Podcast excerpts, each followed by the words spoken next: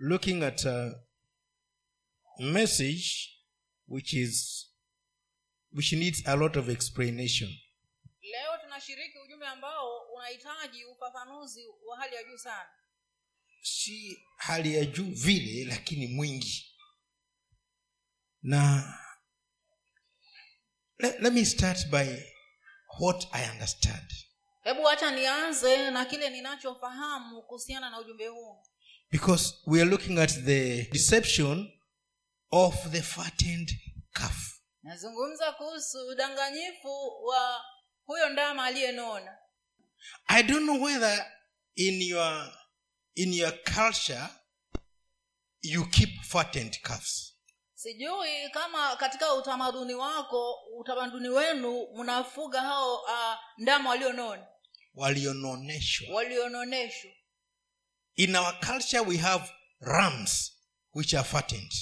katika desturi zetu kule tuna uh, kondoo ambao wamenoneshwa Kon- Kondoo mume ambaye amenoneshwa. Saa ingine anaweza kuwa mkubwa, yaani anaweza kuwa ukishikanisha hizi spika mbili ndio urefu wake, alafu ako juu na pembe zimeenda mpaka zimekoya na hatoki nje.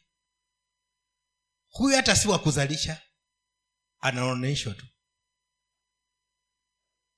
The fattened ram, the fattened calf, kondoo dume aliyenoneshwa na ndama aliyenoneshwa.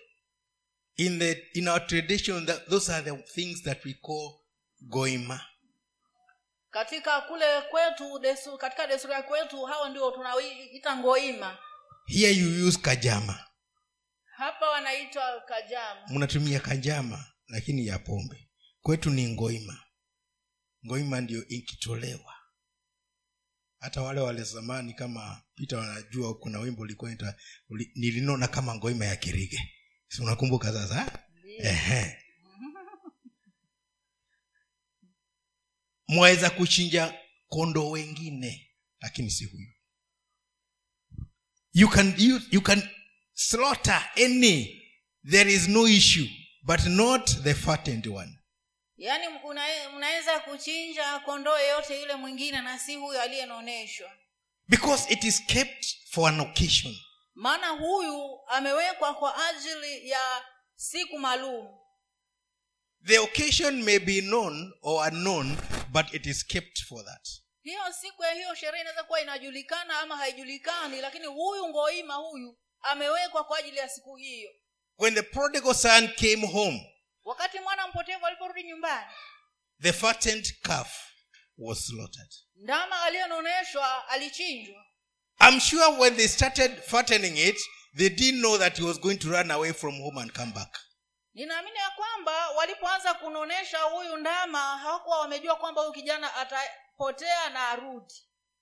But when he came, it became a great occasion, and the fattened calf was slaughtered. lakini aliporudi ikawa basi ni siku kubwa sana kwao na yule uh, ndama aliyenoneshwa akachinjwa And then I started thinking, why do we fatten our chicken when we are growing them?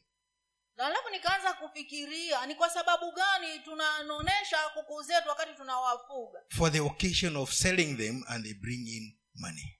Tunawa, tunawanonesha kwa sababu ya ile uh, sherehe ya kuwauza na watuletee pesa Why do we fatten our, our pigs for those that do have pigs? kwa sababu gani tunanonesha nguruwe wetu kwa wale walio na nguruwe wanaofuga nguruwe A time will come, I will, I will slaughter it, and I will sell and get enough money. siku itakuja ambapo nitamchinja huyo aliyenoneshwa na nitapata pesa ya kutosha So when the, the fattened calf is slaughtered, kwa hiyo wakati huyu uh, ndama aliyenoneshwa amechinjwa there is something that is going to be beneficial to us. kuna kitu fulani ambacho kitaenda kuwa cha faida kwetu sisi But unfortunately, there are times when they are offered for wrong motives. lakini kwa bahati mbaya wakati ambapo hawa wanatolewa kwa kuna makus- wakati wanatolewa kwa makusudi asiyokuwa sawa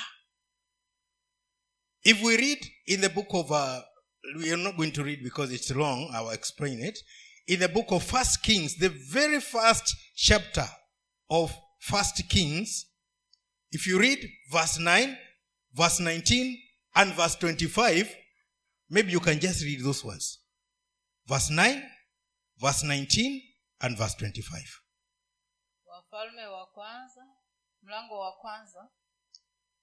mstari wa tisa wa kumi na tisa na ishirini na tano. The rest you can read you, it's a continuous story. The, the, whole, the whole of that is a one continuous story. Hiyo hadithi imeendelezwa katika huo mlango wote kwa hiyo unaweza kujisomea huo mlango wa kwanza wa wafalme wa kwanza wote but i want us to wako. i want us to read verse 9 verse 19 and verse 25 sasa hivi tunaenda kusomewa mstari wa tisa mstari wa kumi na tisa na mstari wa ishiri na tano.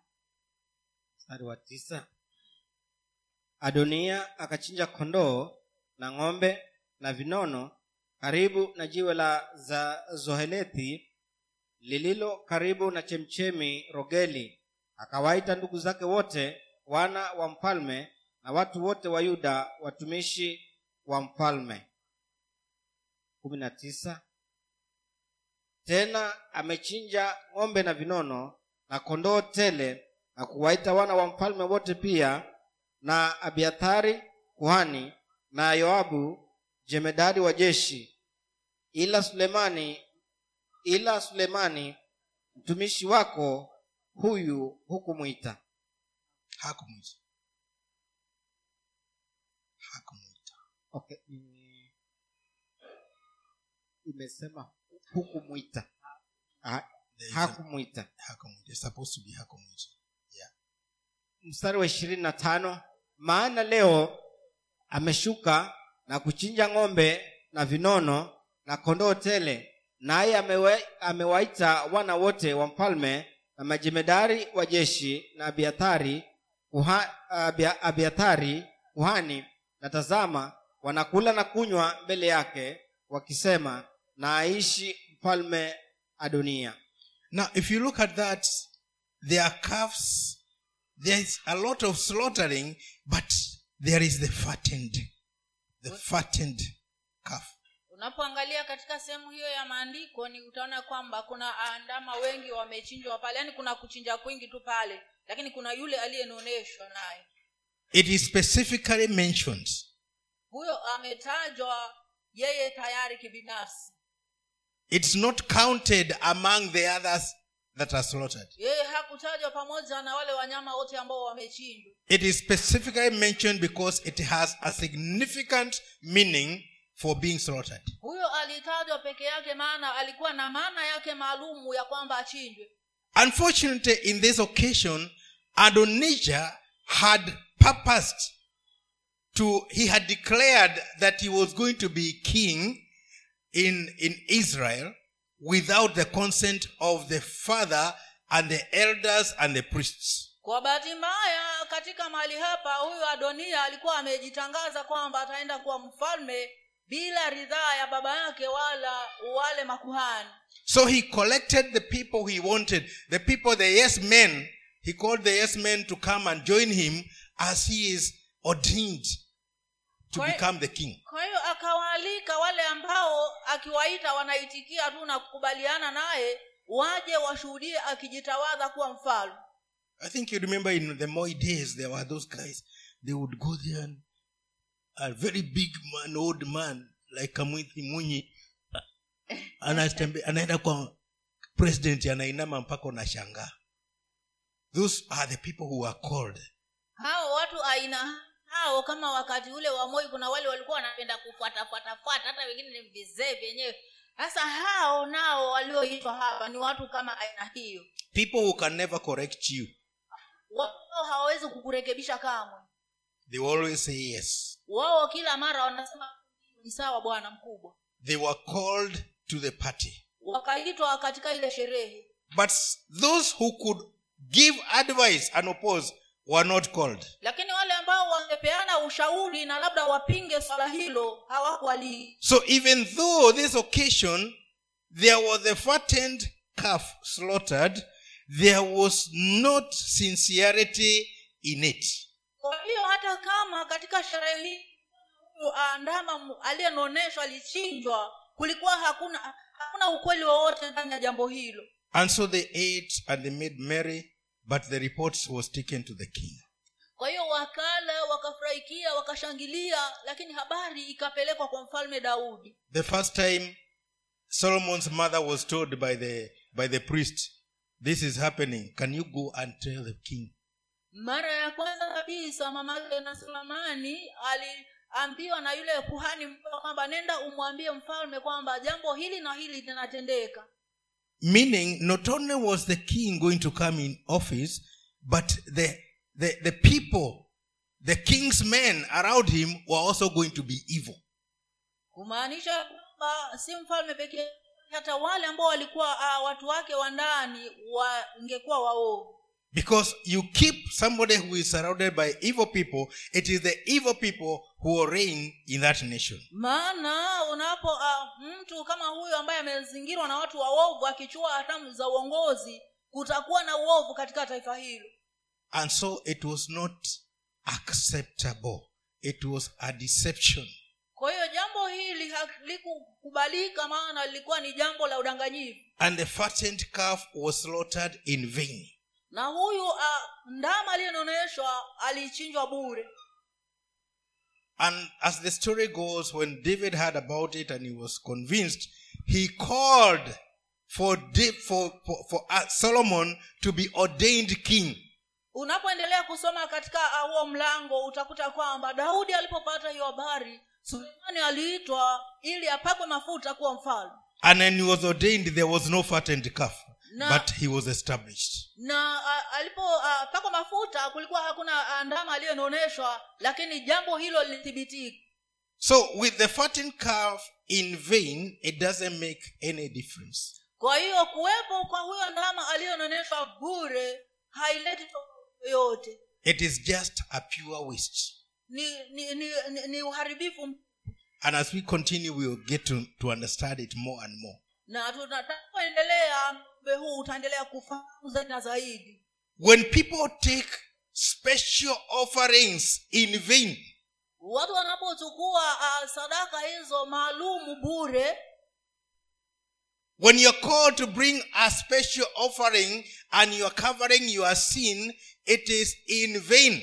unapoitwa kuleta sadaka ngumu na unafinika dhambi zako hiyo ni bure That fattened calf of your big offering has been slaughtered in vain. huyo nama aliyonaonesha wa hiyo sadaka yako nono ni ya bure God cannot see it. God cannot act on it. God cannot be pleased with you for that slaughtered mungu offering. haiwezi kuiona mungu haiwezi kuitakabali na mungu ha, haifurahi bali utakuwa umetoa bure There is a place for the slaughter for the, for the fattened calf, kuna nafasi ya huyu ndama aliyenoneshwa but it doesn't have to be in vain. Otherwise, it will be a mere deception. kwa hivyo haitakikani awe anachinjwa bure huyu ndama aliyenoneshwa ama sivyo itakuwa ni uharibifu tupu You can never bribe God with a with a fattened calf. huwezi kumhonga mungu kamwe na ndama aliyenoneshwa But there is a place for it. lakini kuna nafasi ya jambo hilo Like I said, when the prodigal son came back home, kama vile nilisema wakati nilitaja yule mwana mpotevu aliporudi nyumbani that was not in vain. That was in the proper place of the fattened calf. Huyu hakuchinjwa bure lakini ilikuwa inastahili kabisa huyo ndama achinjwe Can you imagine every other day we are having kajamas? Wale mnaelewa hiyo kajama, si mnajua? hati kila siku tunataka kajama. Ulioa kitambo na ukamaliza, naambia naomba utuletee kajama tano. Za nini? So- Hiyo swali mpaka lije. Kajama ni za nini? Ama vipi?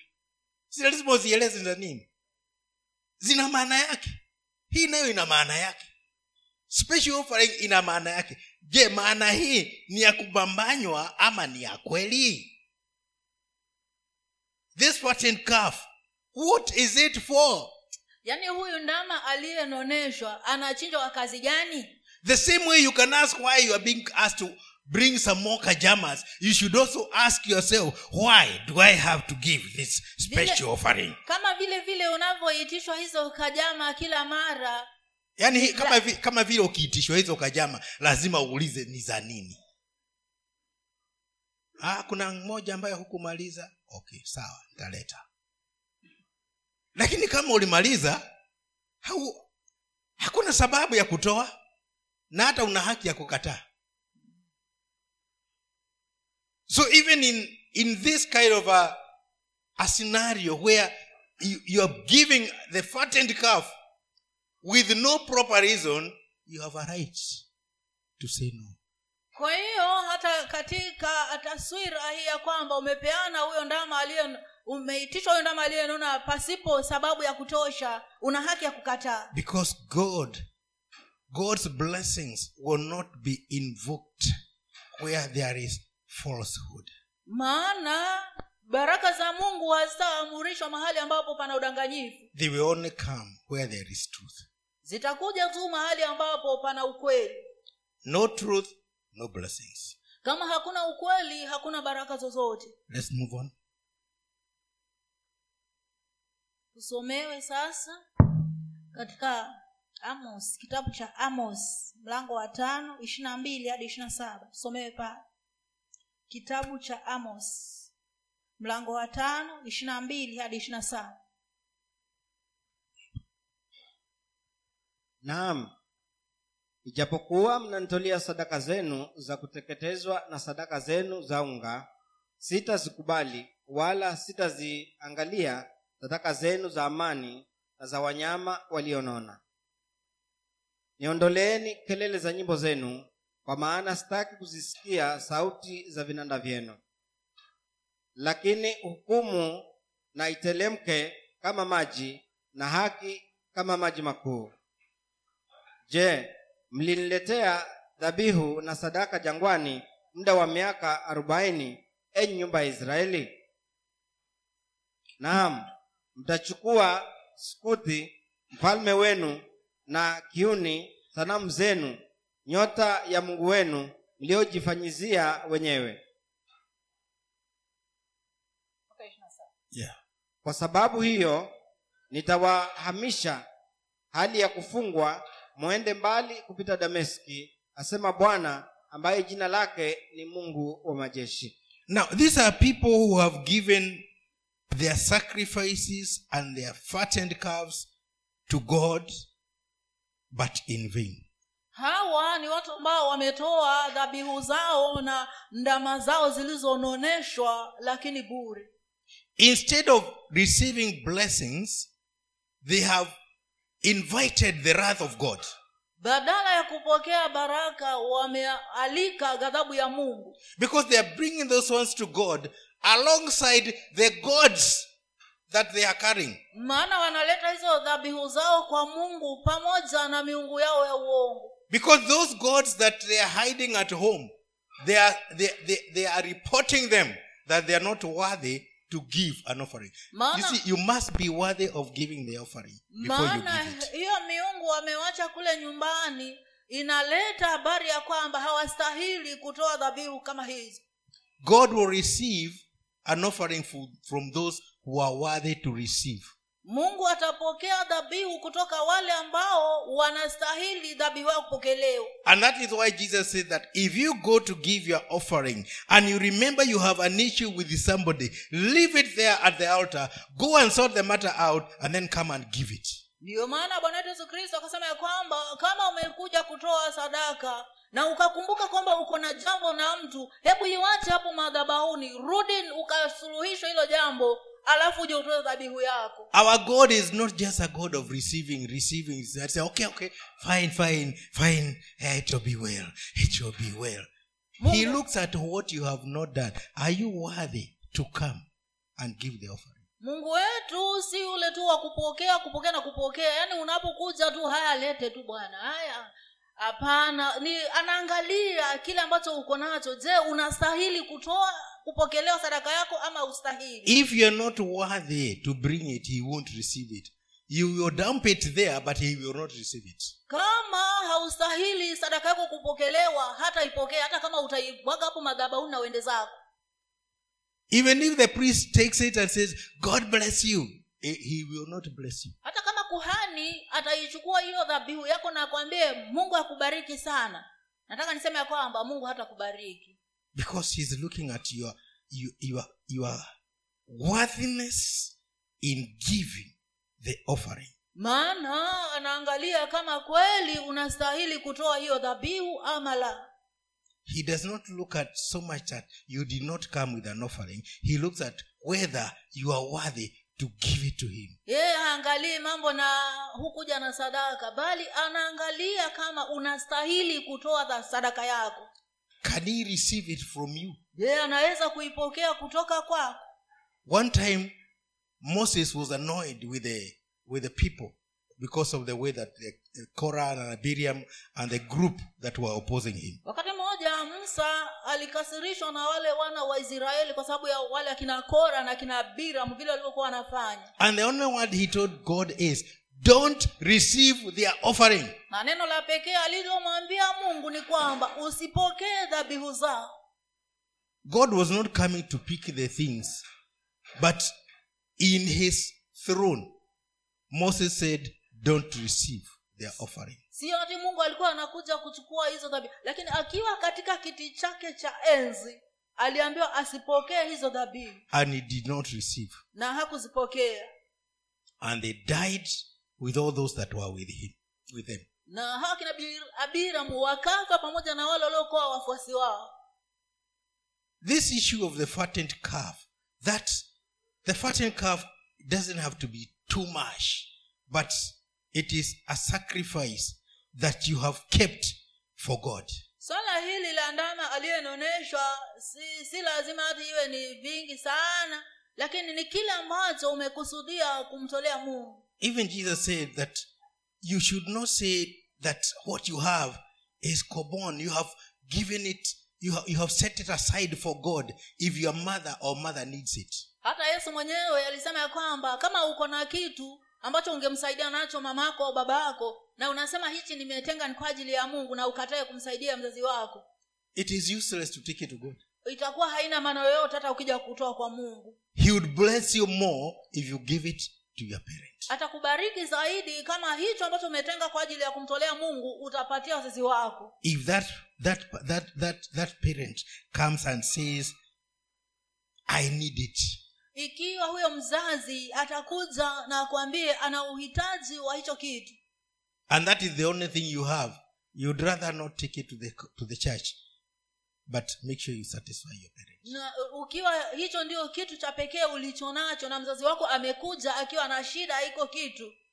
Hai, si lazima ukilete kwa mungu afadhali umpatie yeye mungu anaelewa kwamba ulikuwa umeiset aside lakini saa hii mzazi anahitaji.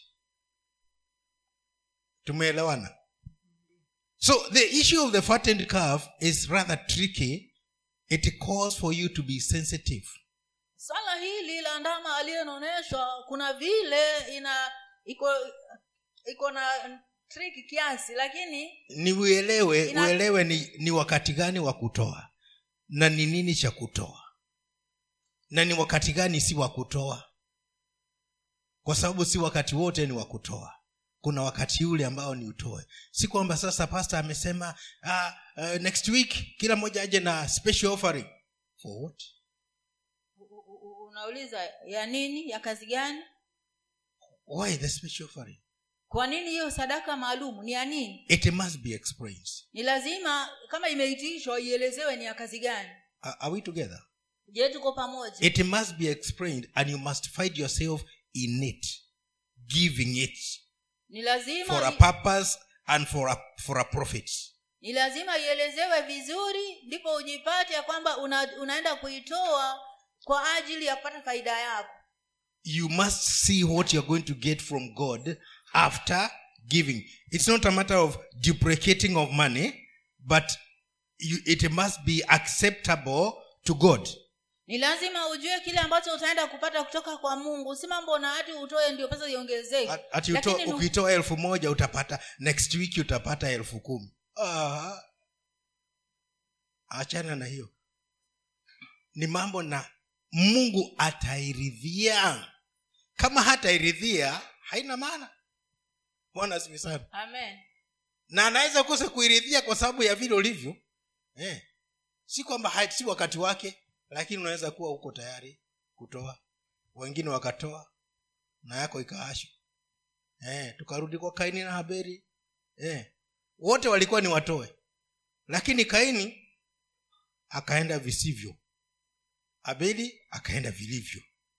Yake ikakubaliwa na akaambiwa na mungu ukitenda mema si ingekubaliwa tu itakubaliwa tu. Lakini ukifanya mabaya dhambi iko mlangoni eh, wa moyo wako inakuotea.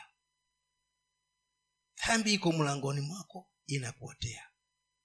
Najua ni, ni, ni, ni, so, ni somo linahitaji lichukue muda mrefu lakini kwa kipindi kimoja nitaeleza ile ya kueleweka. Amen angalau nitakuacha mahali pa kujua kumbe hata nikienda na sadaka yangu ni mpaka nijihoji. Eh, nijihoji nikiwa nyumbani. Na niitenge nikiwa nyumbani. Usije kutafuta cheje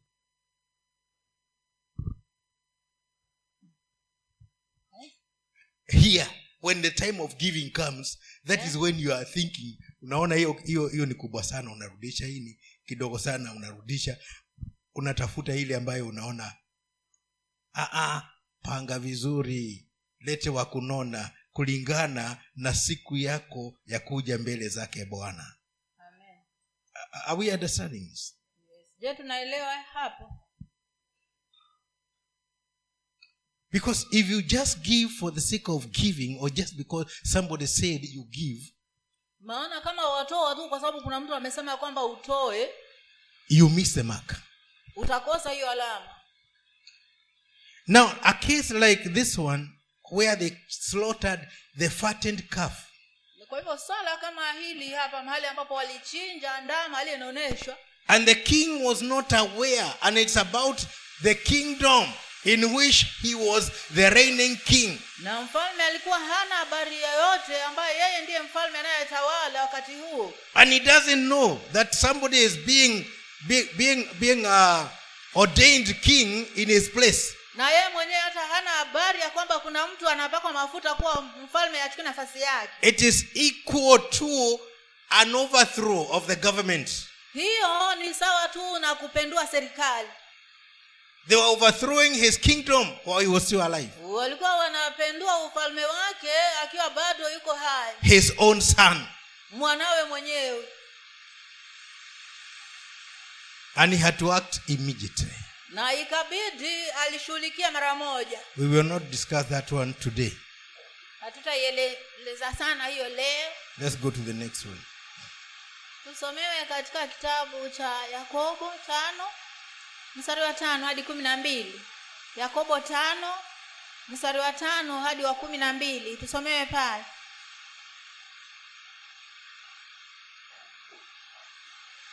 mmefanya anasa katika dunia na kujifurahisha kwa tamaa. Mmejilisha mioyo yenu kama siku ya machinjo. Mmehukumu mwenye haki mkamuua wala hashindani nanyi. Kwa hiyo ndugu vumilieni hata kuja kwake bwana. Tazama mkulima hungoja mazao ya nchi yaliyo ya thamani huvumilia kwa ajili yake hata yatakapopata mvua ya kwanza na ya mwisho. Nanyi vumilieni mthibitishe mioyo yenu kwa maana kuja kwake bwana kunakaribia. Ndugu msinung'unikane msije mkahukumiwa. Angalieni mwamuzi amesimama mbele ya milango. Ndugu watwaeni manabii walionena kwa jina la bwana wawe mfano wa kustahimili mabaya na wa uvumilivu angalieni twawaita heri wao waliosubiri. Mmesikia habari ya subira yake ayubu. Mmeuona mwisho wa bwana ya kwamba bwana ni mwingi wa rehema mwenye huruma. Lakini zaidi ya yote ndugu zangu msiape wala kwa mbingu wala kwa nchi wala kwa kiapo kinginecho chote bali ndiyo yenu na iwe ndiyo na siyo yenu iwe siyo. Msije mkaangukia hukumu. Now, there is a lot in that one, but uh, I just want to look at the issue of living in pleasures and slaughtering the fattened ones. mengi katika sehemu hiyo ya maandiko lakini nataka sana kuangalia pale uh, mambo hayo ya kuishi kwa starehe na kuchinja vinono If you look today, why people give special offerings, utakapoangalia leo kwa nini watu wanapeana sadaka hizo maalumu most of the time it is because of their living in, lux- in luxury. Mara nyingi ni kwa sababu ya wao kuishi katika hali ya starehe You have been promised luxury, but not what the offering really means.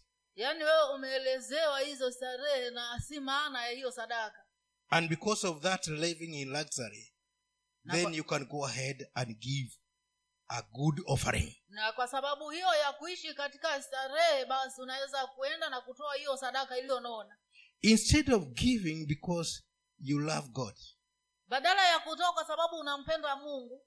Or you give because you are giving for the needy, ama unapeana kwa sababu unapeana walio na mahitaji. You give because you want to live in luxury. bali unatoa kwa sababu wataka kuishi katika maisha ya starehe.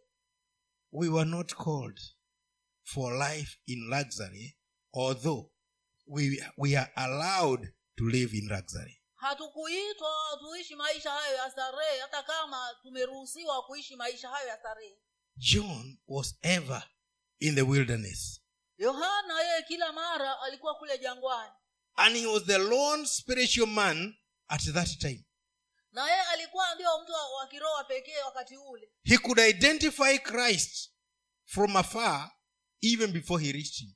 Angeweza kumtambua kristo kutoka mbali hata kabla hajamfikia And the food he used to eat were locusts. na chakula alichokuwa anakula ilikuwa ni parare Vinono vyake vilikuwa ni parare. Akipata parare akishoma, ah, asema sawa kabisa. And wild honey. na sali ya mwituni But he was alert in the spirit. lakini alikuwa macho katika ulimwengu wa roho And even when Christ came to be baptized, na hata wakati kristo alikuja kubatizwa he told me, No, I, why do you come to me to baptize you? And I want to be baptized by you. alimwambia hapana mbona wanijia mimi nikubatize wakati mimi ndio nahitaji ubatizo kutoka ubatizo kutoka kwako And Jesus told him, No, allow it for now so that we can fulfill all righteousness. na yesu akamwambia hebu viruhusu kwa sasa ili tukaweze kutimiza haki yote. Jesus could also see the level at which that man was, and so he submitted to him. yesu mwenyewe angeona kiwango cha huyu mtu alichokuwa cha kiroho. Kwa hiyo akanyenyekea kwake. He did not go to be baptized by the priests, yeye hakwenda kubatizwa na kuhani he went to the man in the wilderness aliendea yule mtu aliyekuwa jangwani who slaughters locusts for food. ambaye anachinja parare kwa ajili ya chakula chake And that's where the anointing was at that time. na hapo ndio upako ulipokuwa katika wakati ule But today the anointing is in the most celebrated. lakini leo upako uko kwa yule ambaye basi ndiye tajika That's where we think the anointing is. hivyo ndivyo tunavyofikiria na ndivyo ilivyo You can ignore your pastor back home, unaweza kumpuzia mchungaji wako kule nyumbani the one who saw you when you were very small. yule ambaye alikutunza hata ulipokuwa mdogo sana And you go to the celebrated ones thinking that is where the anointing is. alafu unaendea wale watu wachungaji tajika ukidhani ya kwamba huko ndio kuko na baraka Let me tell you, if you took a hundredth of what you give to this celebrated priest and took to that man of God, you would receive blessings which you'll never receive. kama ungechukua shilingi mia na sehemu moja ya mia ya kile umeitishwa ukapelekea kuhani huyu ambaye anaitisha akiitisha. Ungachukua tu sehemu ya mia sehemu moja ya mia ukampelekea yule ambaye unatambua upako wake ukampatia na akafanya akaomba mambo ungeshangaa. Ungeshangaa. Mimi katika siku zangu za ujana nilikuwa nikipelekea babu yangu ugoro. Mafungu matatu yanafungwa na na nini na what, ile ile banana box. Nampelekea matatu. Akiniona hivi alikuwa ana, anaona mafungu matatu ya ugoro. Angalau naye awe anaweza kupatia wazee wenzake ugoro. Nilikuwa sijaokoka sianze kunilaumu na kunihukumu. Lakini hakuna ubaya wote maanake hiyo ilikuwa chakula yake. Sasa ningempatia angeshika shuka yake alikuwa havai. Hizi masuruali aliishi na, na shuka. Moja ifungwe hapa moja ifungwe hapa. Anavuta anatemea mate kifuani mwake. Anatema mate anasema ulime kuliko na rotuba na mzaliwa wako wa kwanza awe wa kiume. Ombi lilikuwa halibadiliki. Ni hilo hilo hilo hilo lakini nilikuwa nikimpelekea mi najua napeleka ugoro natoka pale na baraka. Ungemdharau because of the way he was dressed. We labda ungemdharau kwa sababu ya vile alivyokuwa anavaa. But i used to respect my grandfather. Lakini nilikuwa namheshimu sana huyu babu yangu. And for your information i was the last person who spoke to him before he died. Na kwa taarifa yako mimi ndiye ndiye niliyezungumza naye wa mwisho kabla ya kufa kwake and the things we talked na vitu tulivyozungumza i kept them to myself nilijiwekea mwenyewe up to this day. hadi leo. And i organized his burial. Na nikaandaa mazishi yake. I was still young i was in secondary school. Katika wakati huo bado nilikuwa kijana mdogo bado nilikuwa shule ya upili. But i can remember everything vividly. Lakini naweza kukumbuka kila kitu vizuri sana because i respected him as my grandfather. Maana nilimheshimu kama babu yangu. He was very old. Alikuwa amezeeka sana. He died at the age of 143 years.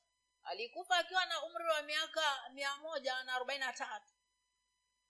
And the last time when i talked to him last he was in his bed and he never came out of that bed nilipozungumza naye mara ya mwisho alikuwa kitandani amelala na hakuweza kutoka katika uko kitanda. The old people whom you speak to you leave him in a bed then you lock the door from outside because he will not even come out anyway. Yaani ni aina ya yule mtu ambaye ukimaliza kuzungumza naye unatoka unafunga mlango na nje kwa sababu hakuna vile anaweza kuinuka pale aje afunge mlango. And in the morning when they came to give to bring him breakfast they found that he was gone. So they came and told me na ile asubuhi walipoenda kumpatia uh, kifungua kinywa wakipa, wakapata tayari ameenda. Kwa hiyo wakaja kuniambia. So i'm very sure he never talked to anybody else after me. Kwa hiyo nina uhakika kabisa hakuzungumza na mtu yoyote baada ya kuzungumza na mimi. I also lived with my father. Pia niliishi na baba yangu. When he had an accident alipopata ajali. in his dying breath akiwa na ile pumzi yake ya kufa. he put his hand in the pocket aliweka mkono wake mfukoni and pulled out the keys. na akatoa funguo. And he said take these ones to muhoro. Na akaniambia chukua hizi. Ah, Ah, akamwambia yule ambaye alikuweko mpelekee muhoro. So the last word to come out of his mouth was my name. Kwa hiyo neno la mwisho ambao lilitoka kinywani mwake lilikuwa ni jina langu. She can bear testimony mama i am not the firstborn but i play the part of the firstborn. Yaani mama ni kweli ama si kweli? I'm not the first i'm the thirdborn but i bear the part of the firstborn. Mimi si mzaliwa wa kwanza lakini mimi ni mzaliwa wa tatu lakini nilichukua hiyo nafasi ya mzaliwa wa kwanza. I have the blessings of my grandfather my father and my mother.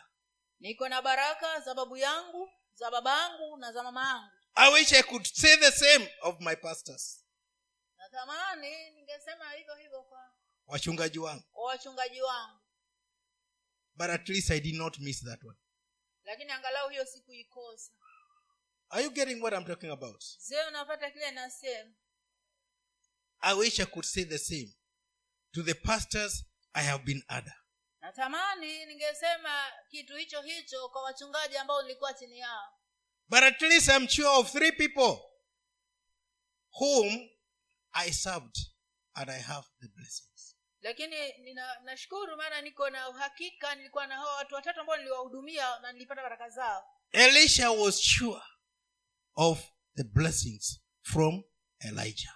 elisha alikuwa na uhakika wa baraka kutoka kwa eliya It is not because he was taking large offerings, si kwa sababu eti alikuwa anampelekea sadaka kubwa kubwa but they were working together and they were they had a relationship. So he could tap automatically even without being laid hands on. lakini ni kwa sababu walikuwa wanafanya kazi pamoja na kulikuwa na ule ushirikiano ulikuwa na ule muunganiko kwa hiyo angeweza kupokezwa baraka And here James tells us, wash out. Don't just don't just swear. You know, sometimes we speak things, it's like we are swearing in the name of God that God will bless you. And he is, God is not there. He's not involved. He's not receiving that offering. na hapa yakobo anatutahadharisha kuhusu mambo ya kuwapaapa ovyo ovyo Can you be so sure that when you go back from that altar and the man of God has spoken that, it is going to touch your life? je unaweza kuwa na uhakika ya kwamba utakaporudi uh, kutoka kwa madhabahu ya huyo mtumishi wa mungu kwamba huyo, hayo mafundisho yake yamegusa maisha yako? Yaani kile ametamka hizo baraka zimeguza maisha zitaguza maisha yako. Unaweza kuwa na uhakika. Uhakika wako utakuwa kama hiyo ndama yako iliyonona umeishinja katika wakati wake na katika kukubalika na mungu. Bwana asiwe sana. I thank god he has given me the grace to speak these things namshukuru mungu maana amenipatia neema ya kuzungumza vitu hivi. Because i want truth. Maana nataka ukweli. There is no point you give your offering and it doesn't benefit you. Hakuna faida yoyote ya kutoa dhabihu yako na haikufaidishi chochote. It should be profitable to you. Inatakiwa iwe ya faida kwako mwenyewe. It should bring repercussions even to your generations. Inafaa iwe inaleta matokeo mazuri hata kwa vizazi vyako vijavyo. Not just for luxury of today. Na si kwa mambo ya starehe za leo. It's not just a multiplication of money or cows or goats or chicken. Si mambo tu ya kuongezeka kwa pesa ama kondoo ama mbuzi ama kuku. It's supposed to be something that is going to work in your life bali inatakana kiwa ni kitu ambacho kitaenda kufanya kazi maishani mwako. I've testified to you today that my life i know the blessings of my grandfather my father and my mother they are unquestionable. Nimekushuhudieni leo ya kwamba niko na uhakika wa baraka za hao watu watatu ambao ah, nilikuwa chini yao. Ah, babu yangu baba yangu na mama yangu And I'm saying this because I know here there are some people who need the blessings of their parents. na nasema kitu hiki kwa sababu najua hapa hapa kuna watu ambao wanahitaji baraka za wazazi wao There are some prayers we will pray and it will be a fattened calf in vain. kuna maombi mengine ambayo tutaomba na itakuwa ni huyo ndama aliyononeshwa wa bure There came a man here and I started, God told me to dig in his life. kulikuja mtu hapa na mungu akaniambia nijaribu kuyachimba maisha yake And I asked him, How is your relationship with your father? na nikamuuliza uhusiano wako na baba yako ukoje He told me he died a long time ago. akaniambia ah, alikufa kitambo And how was it before he died? na nikamuuliza mahusiano yako na yeye yalikuwaje kabla hajakufa said, My dad married, got married to my mom when he was very old, so I never even used to want him to come to school to, to see me. na akasema babangu alimuoa mama yangu akiwa yeye mwenyewe tayari ni mzee kabisa. Kwa hiyo hata nilipokuwa shule ya upili nilikuwa sipendi si kabisa hata si hapo anitembelee. tangu primary akija baba yake anauliza nani anasema ni babu yangu. He was too old. Yaani hu- huyo mzee alikuwa amezeeka sana. So he could say it was his his uh, his grandfather. Kwa hiyo angeulizwa na wenzake angeambia "Ah, yule ni babu yangu. You remember even kinagadhoni walikuwa wanasema baba yao akienda kuangalia shule wanasema si baba yetu yule yule ni mjomba. It is possible to be to be fed up. Inawezekana kwamba uwe umechoka. Umechoka. And god told me no he has not given you the right the answer. That's not, what specific thing do you have that was a crash between you and your father. Na mungu akaniambia bado kuna kitu ambacho hawajakisema. Na ndipo nikamuuliza ni kitu gani ambacho kwa hakika ambacho kilisababisha kwamba mkosane na baba wako and then he remembered he said i was sent to buy him a long sleeved shirt. Na ndipo akasema kwamba nimekumbuka na akasema kwamba nilikuwa nimetumwa nikamnunulie shati ya mkono mrefu unfortunately i bought one with very long sleeves. Kwa bahati mbaya nikanunua shati ambayo ilikuwa inakuwa na mikono mirefu sana. And when he put it on na alipoivaa and he asked me now how will i be eating sima with this? alipoona basi imefunika kabisa kiganja akasema sasa sima nitakula vipi namna hii? Then he told me i, I just laughed and told him baba naye mshamba si nikukunja tu he says the father just looked at him and said nothing. Akasema kwamba babake alimtazama tu na hakusema kitu. But that point when he said nothing he said tubash. Lakini katika hali hiyo ya kutosema kitu alisema mambo mengi sana. He cursed him. Alimlani wa kijana. And that time he came because he was cursed. Na katika wakati huo alikuja kwangu kwa sababu alikuwa amelaaniwa and i told him is your i asked him is your mother alive? Nami nikamuuliza mamako yuko hai? He said yes. Akasema ndiyo. Him now do this. Go buy a blouse long sleeved blouse and this time get it right and take it to your mother give her the story and ask her to bless you. Nikamwambia hebu nenda ukamnunulie mamako blouse ya mikono mirefu na uhakikishe safari hii unanunua mi- ambayo inamtosha sawasawa. Na uje hapa nikubariki. Umwambie akuombee kwanza umwambie kuombee kwanza alafu uje. Ndio. Nikuombee. because i knew unless he starts there i could do nothing. Maana nilijua isipokuwa nianzie kule mimi singefanya chochote. And i think this is going to be an eye opener to many. Na nafikiria hii yafaa iwe basi ni cha kufungua macho kwa watu wengi. So he, he, he bought the blouse and he took it to the mother. Kwa hiyo akanunua hiyo blouse na akampeleka mama yake. And there was an old man who was a neighbor, and he told me, Do you remember you bought me a trouser? And I told you, I will not put it on until you bring me shoes. na hapo alipopeleka hiyo kulikuwa na mzee fulani hapo naye akamwambia unakumbuka uliniletea suruali nami nikasema sitaivaa hadi uniletee kiatu So he went and bought the, the shoes, kwa hiyo akaenda akanunua hiko kiatu and the old man blessed you na huyu mzee naye pia akambariki And when that happened, na ilipotokea hivi he came here and I blessed him. Alirudi hapa na nikambariki He didn't come with an offering. I should ask him for an offering. hakuja na sadaka ah, ningemuitisha sadaka So I blessed him. kwa hiyo nikambariki When he went back to Mombasa, where he was working, aliporudi mombasa alipokuwa anafanya kazi from, from Vitengeni now, he came here and went to Mombasa. kutoka vitengeni alikuja hapa na kutoka hapa akaenda mombasa And he, he was supposed to sit for an exam. alikuwa anafaa kukalia mtihani wake of a course he was taking, but he could not because he had no money. kwa kozi ambayo alikuwa anafanya lakini hangeweza kwa sababu alikuwa hana pesa I don't know how his employer, Amuhindi, heard about it. sijui mwajiri wake ambaye ni muhindi alijuaje kitu hiki And he went and told the, he told the, the, the, the cashier, give him money. na akaenda akaambia keshia hebu mpatie kijana pesa How much? As the amount he wants. akauliza nimpatie pesa ngapi? Mhindi akamwambia mpatie kile kiwango anachotaka. And in which account are, we going to put it? Na akamuuliza tuiweke kwenye uh, uh, akaunti gani? Just give him money. Mwindi mpatie pesa tu. And then the old lady has and how what is going to be the repayment mode na huu a- akisha kauliza saa atazilipa vipi hizi pesa. She said i told you to give him money. Na akaambia nimekwambia umpatie pesa.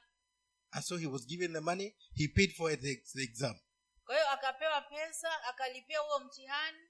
And then the, the, the, the, the employer said next time you need anything you come and tell me.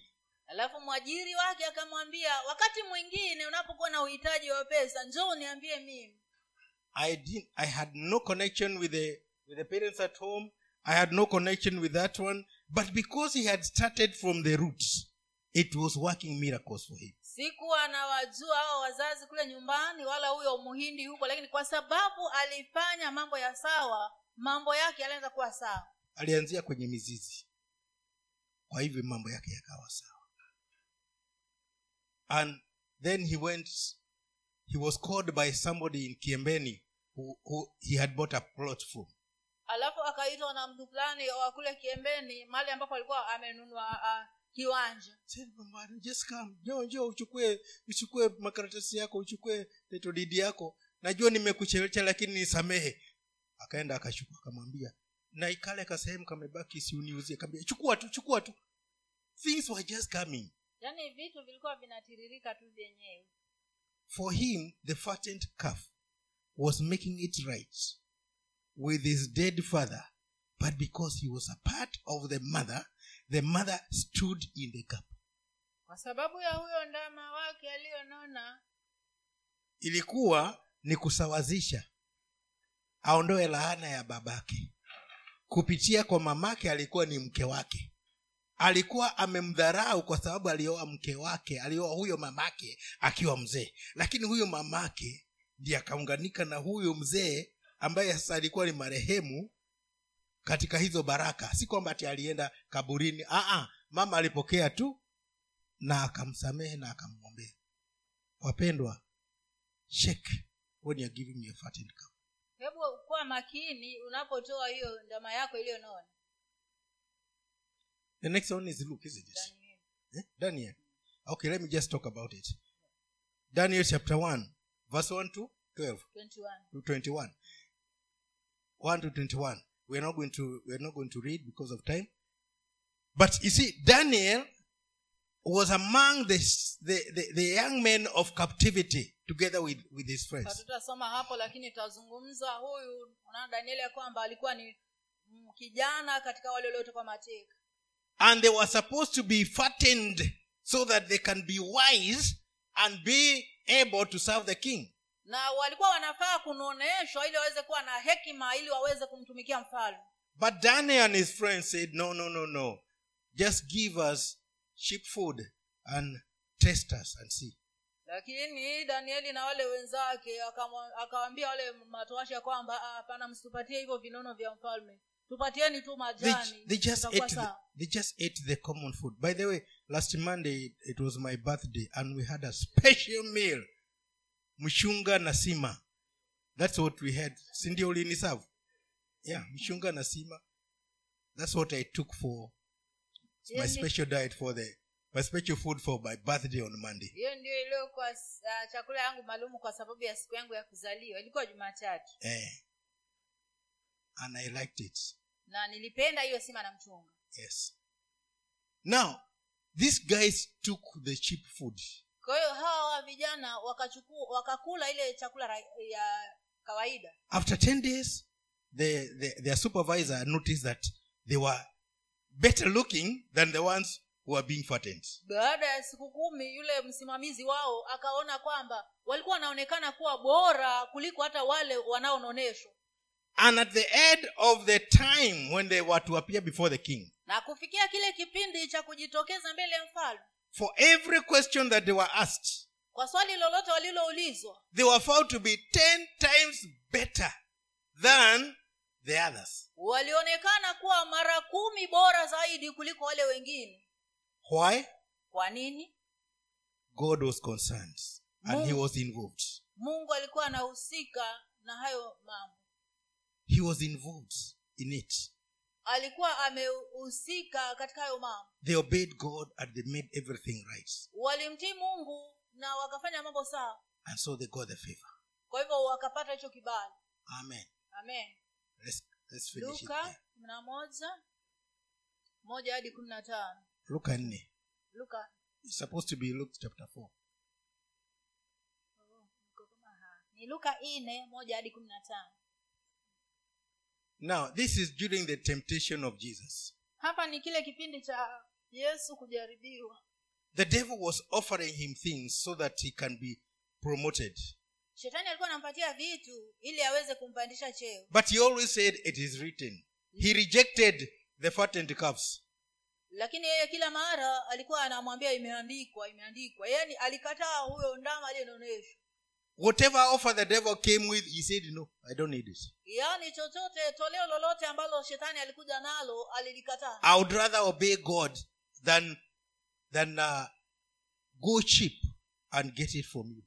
Ni heri nimtii mungu kuliko ni nipate ni, ni kutoka kwako hata inafuata urahisi. He refused to offer the fattened calf on his side by worshipping him alikataa kutoa huyo ndama aliyenaonyeshwa kwa upande wake kwa kumwabudu shetani. So that he may receive easy things. Ili aweze kupokea vitu kirahisi rahisi. And he, he said no. Na akasema hapana. But we are told after the end can you read the, the last two verses? Okay, you can start from from 13 basi alipomaliza kila jaribu ibilisi akamwacha akaenda zake kwa muda yesu akarudi kwa nguvu za roho akaenda galilaya habari zake zikaenea katika nchi zote za kando kando. Naye alikuwa akifundisha katika masinagogi yao akitukuzwa na watu wote.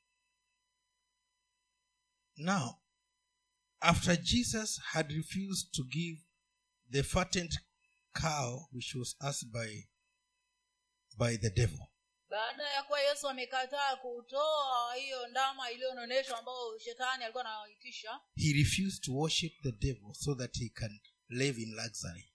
yaani alikataa kumwabudu shetani hati ampatie hizo uh, vitu alivyokuwa na mwahidi after refusing and the devil knew he cannot win he left him for a while baada ya kwamba yesu amekataa hayo mambo yake na shetani akijua kwamba hangeweza kumshawishi alimwacha kwa muda. And when he went his ministry started and it grew. Na alipoenda zake huduma ya yesu ikaanza na ikakuwa sana. He prospered in the in a you know he prospered through god not now through the devil. Alifanikiwa sana kupitia mungu na si shetani because for him the fattened calf belonged to god. Maana kwake yeye huyo ndama aliyenoneshwa alikuwa ni wa kwake mungu. Let me say your worship is the fattened calf that you can give to god. Kwa hiyo niseme hivi ya kwamba ibada yako ndiyo ndama aliyononeshwa ambao unaweza kumpatia mungu. Worship is not just bowing down. Kuabudu si mambo tu na kuinama. It's not singing na si mambo na kuimba we had in amos he says remove is it in, in amos he says uh, remove the the noise of the of the music. Kama vile tumesikia katika kitabu kile cha mosi ya kwamba aliwaambia kwamba mungu alisema kwamba ondoeni hiyo muziki wenu kelele zenu za mziki it's not the the music but it is your relationship with him si mambo na muziki tu lakini ni ule uhusiano wako na yeye. When you sing are you related with him in that you have kept off everything that is ungodly? Yaani unapoimba je unahusiana vizuri naye na kwamba umejichunguza vizuri na ukaondoa uovu wote ndani yako? And as you give na, are you connected to him? na unapotoa je umeunganika naye? Because giving an offering is also worship part of worship maana kutoa dhabihu pia ni sehemu ya ibada. Are you connected? Je umeunganika naye? Because if you are connected then it will be acceptable. Maana kama umeunganika naye sadaka yako itakubalika. Now, for Jesus, he knew he needs to remain connected with God. And there was nothing, nothing that was going to make him disconnect himself with God. Kwa upande wa yesu alijua kwamba ilikuwa inambidi aweze kubaki akiwa ameunganika na mungu na ya kwamba asiruhusu kitu chochote kimtenga, kimtenganishe na mungu. Even his own life, he did not allow his own life to disconnect him with God. hata maisha ya kwake mwenyewe maisha yake yamtenganishe na mungu. So I, I, I, I urge you, imiza wewe give your fattened calf at the right time, in the right way, to the right person. kupeana huyo ndama wako aliyenoneshwa wakati wa sawa Wa- Kwa njia ya kwa njia ya sawa na kwa mtu ambaye anastahili. ya yule anastahili na anayestahili ni huyo mungu. Bwana asifiwe. Tufungie hapo manake sasa ni mengi naweza kuongea lakini